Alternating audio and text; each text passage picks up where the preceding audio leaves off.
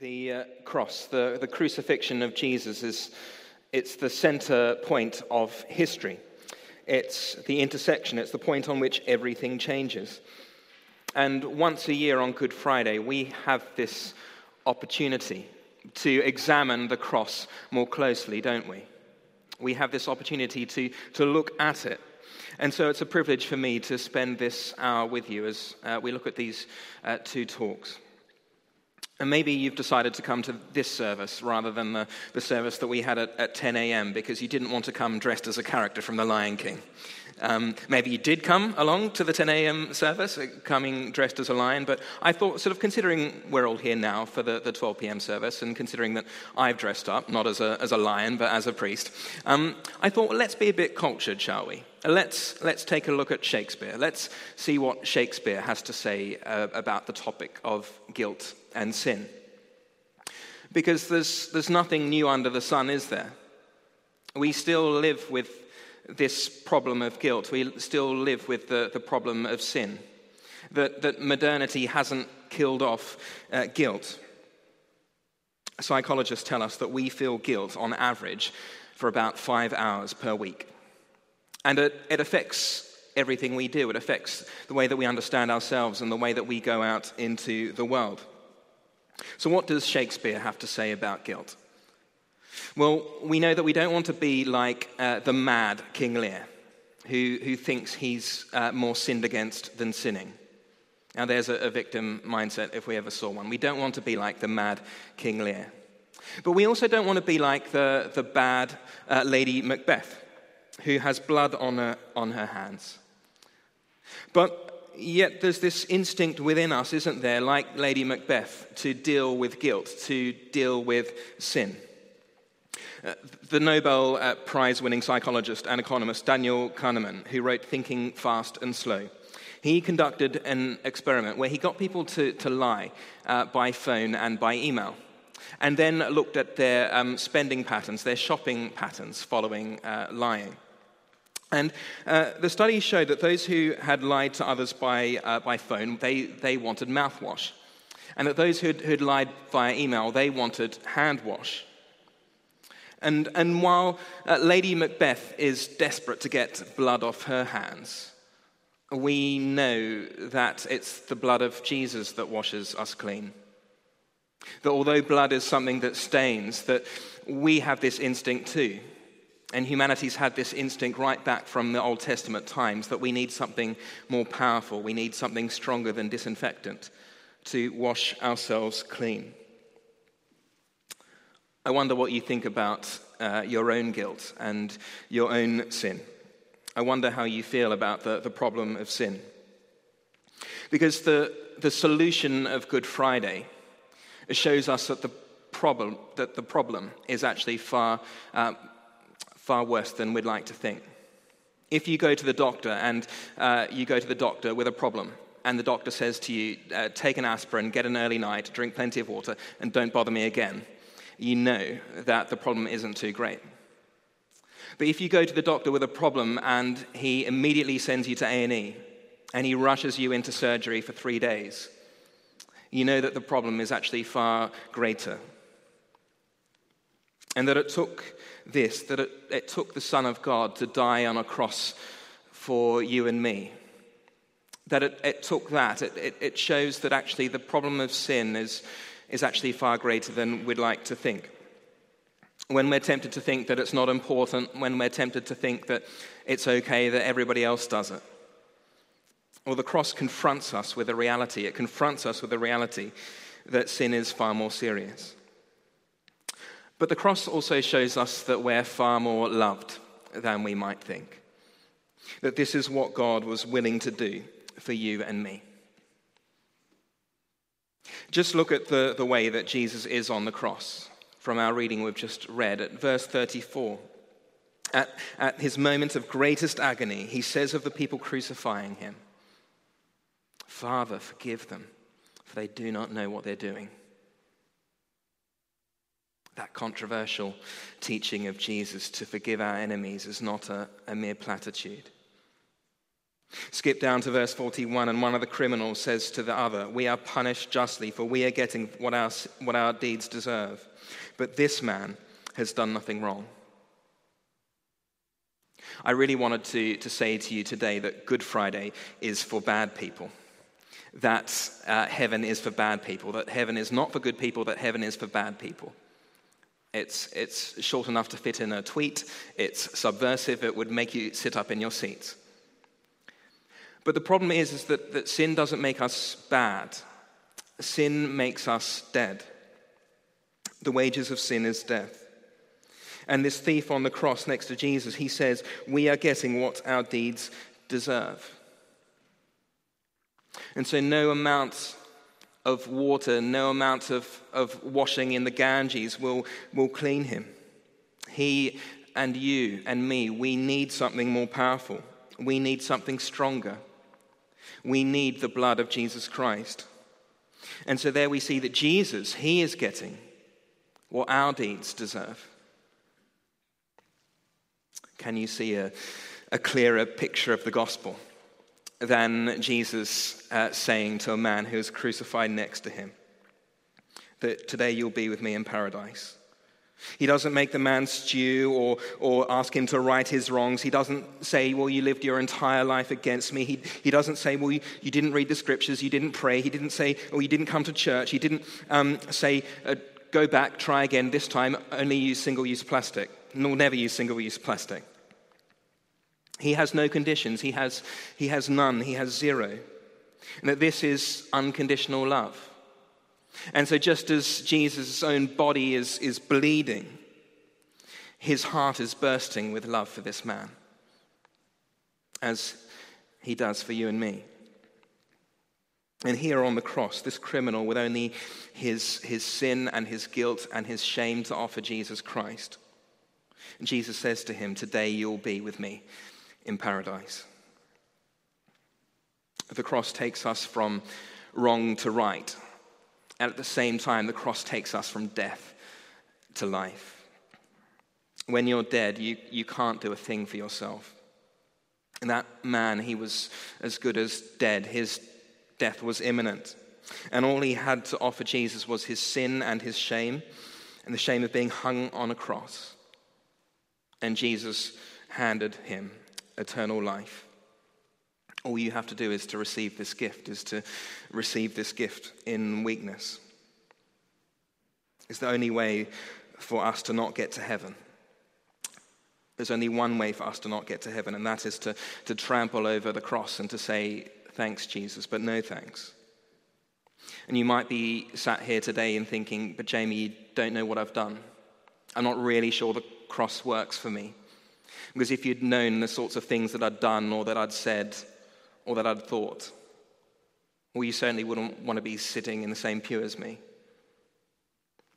And we can get so caught up in our, in our shame, and we can think that, well, maybe this doesn't work for us.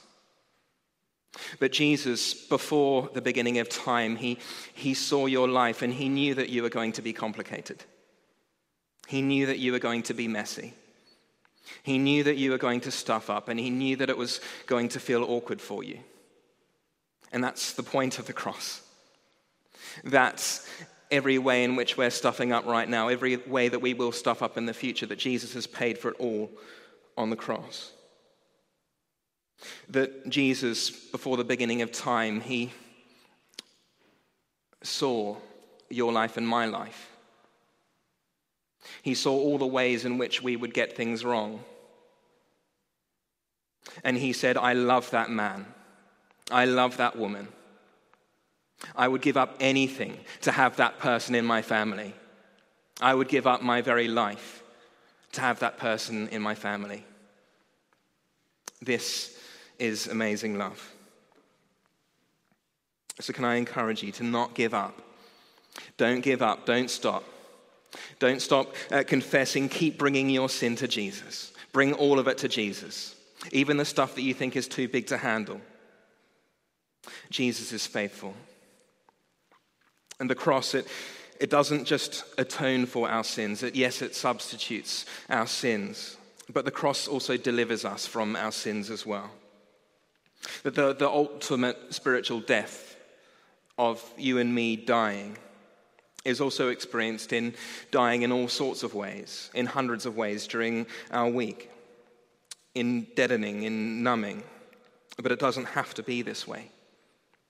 This weekend, you can know the power of the cross. You can know Jesus setting you free from the penalty of sin and also the power of sin in your life. That you don't have to stumble and muddle your way through life hoping that it'll be okay in the end. But you can know victory over death, yes, but you can also know victory over evil and victory over guilt. That your ultimate reality can be your everyday experience. That your experience of eternal life, that higher quality of life that we all so desperately crave, that that can be something that you experience today and going on into eternity. For it is it is for freedom that Christ has set us free. And all we have to do is to acknowledge that there is a problem. And thank Jesus for taking on all of our problems, for taking on what our deeds deserve, and to flood our lives with the power of the cross. The cross of Christ takes us from wrong to right and the cross of Christ takes us from death to life. And so, to borrow another Shakespearean phrase, uh, Jesus, he's come full circle. The one who promised uh, rivers of living water, he says, I thirst. The one who, for his first miracle, produced the finest wine, he's forced to suck from a sponge of cheap vinegar. And the one who was born in complete vulnerability dies in complete vulnerability too. And Jesus says, It is finished. And this phrase, it is finished, is probably not what you might expect, especially for those of us who, who know the, the end of the story. Surely at this moment, Jesus should say on the cross, It's not finished. It's not over. Or maybe even, I'll be back. But this isn't the end of the story. And we're maybe even tempted to think that sort of sitting through a Good Friday service is a bit disingenuous when we, we know what happens on Sunday. It's like having to pretend that we don't know the end of the story. But Jesus says it is finished. And this is so important because what happens on the cross is that Jesus really dies. He wasn't pretending, it really is over. You know those uh, different stages of, of grief that Kubler Ross and uh, Kessler write about. I think we see, we see real grief in Jesus Christ. We see him going through the grief cycle. We, we see anger we see, My God, my God, why have you forsaken me? We see depression, and Jesus saying, My soul is overwhelmed to the point of death. We even see bargaining. That in the, in the Garden of Gethsemane, he says, If it's possible to take this cup, this cup of wrath, this cup of suffering away from me. And he knows that he was about to take this on the cross. All of this judgment that should have fallen on you and me. And then there's denial. And you might think, well, surely there couldn't be den- denial in Jesus Christ.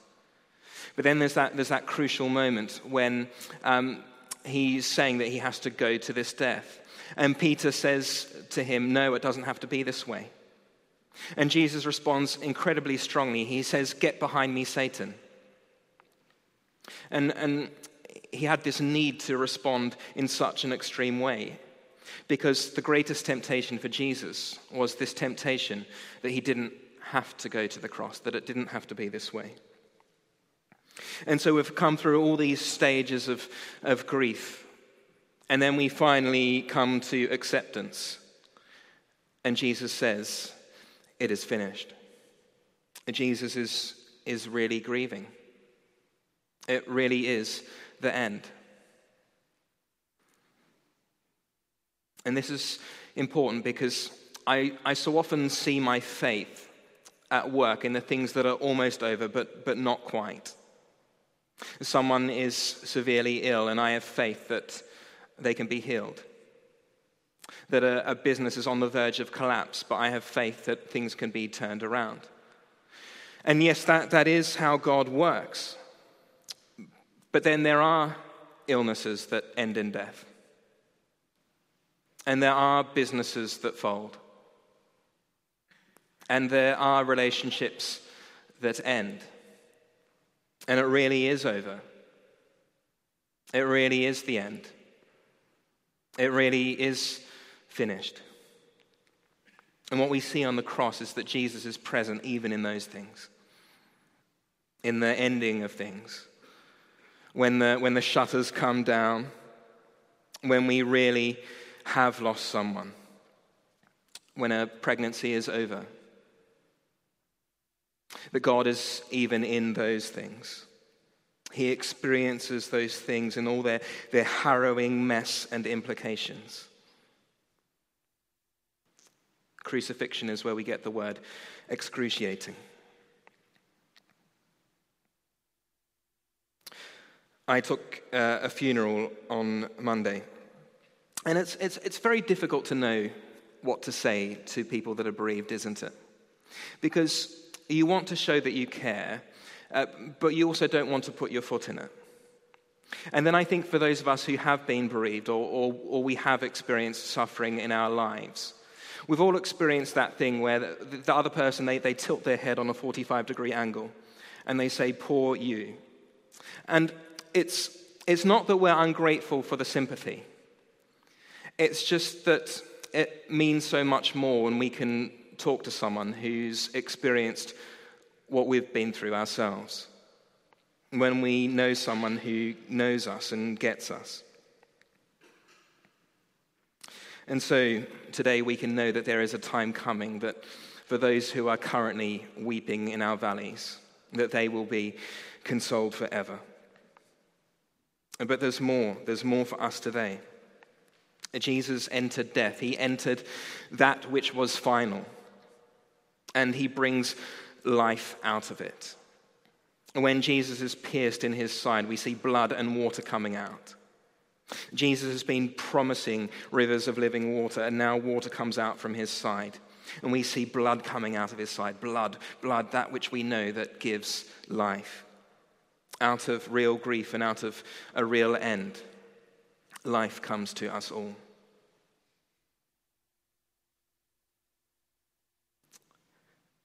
15th, the 15th of April, is a day which is known for the phrase, it is finished.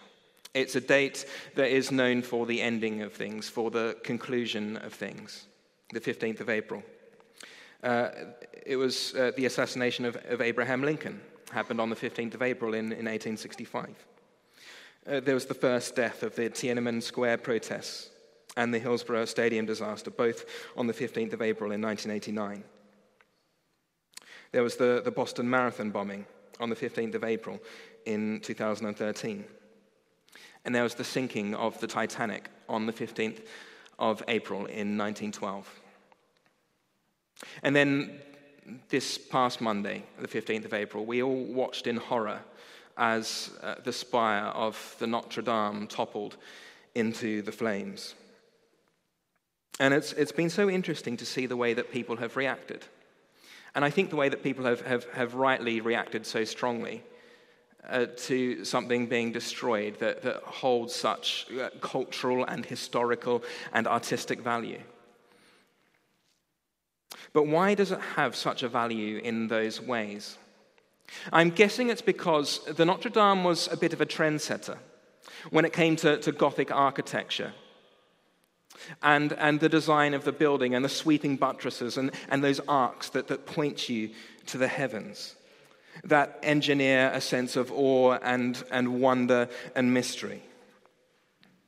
And you will have seen that photo of the first photo from inside the, the Notre Dame.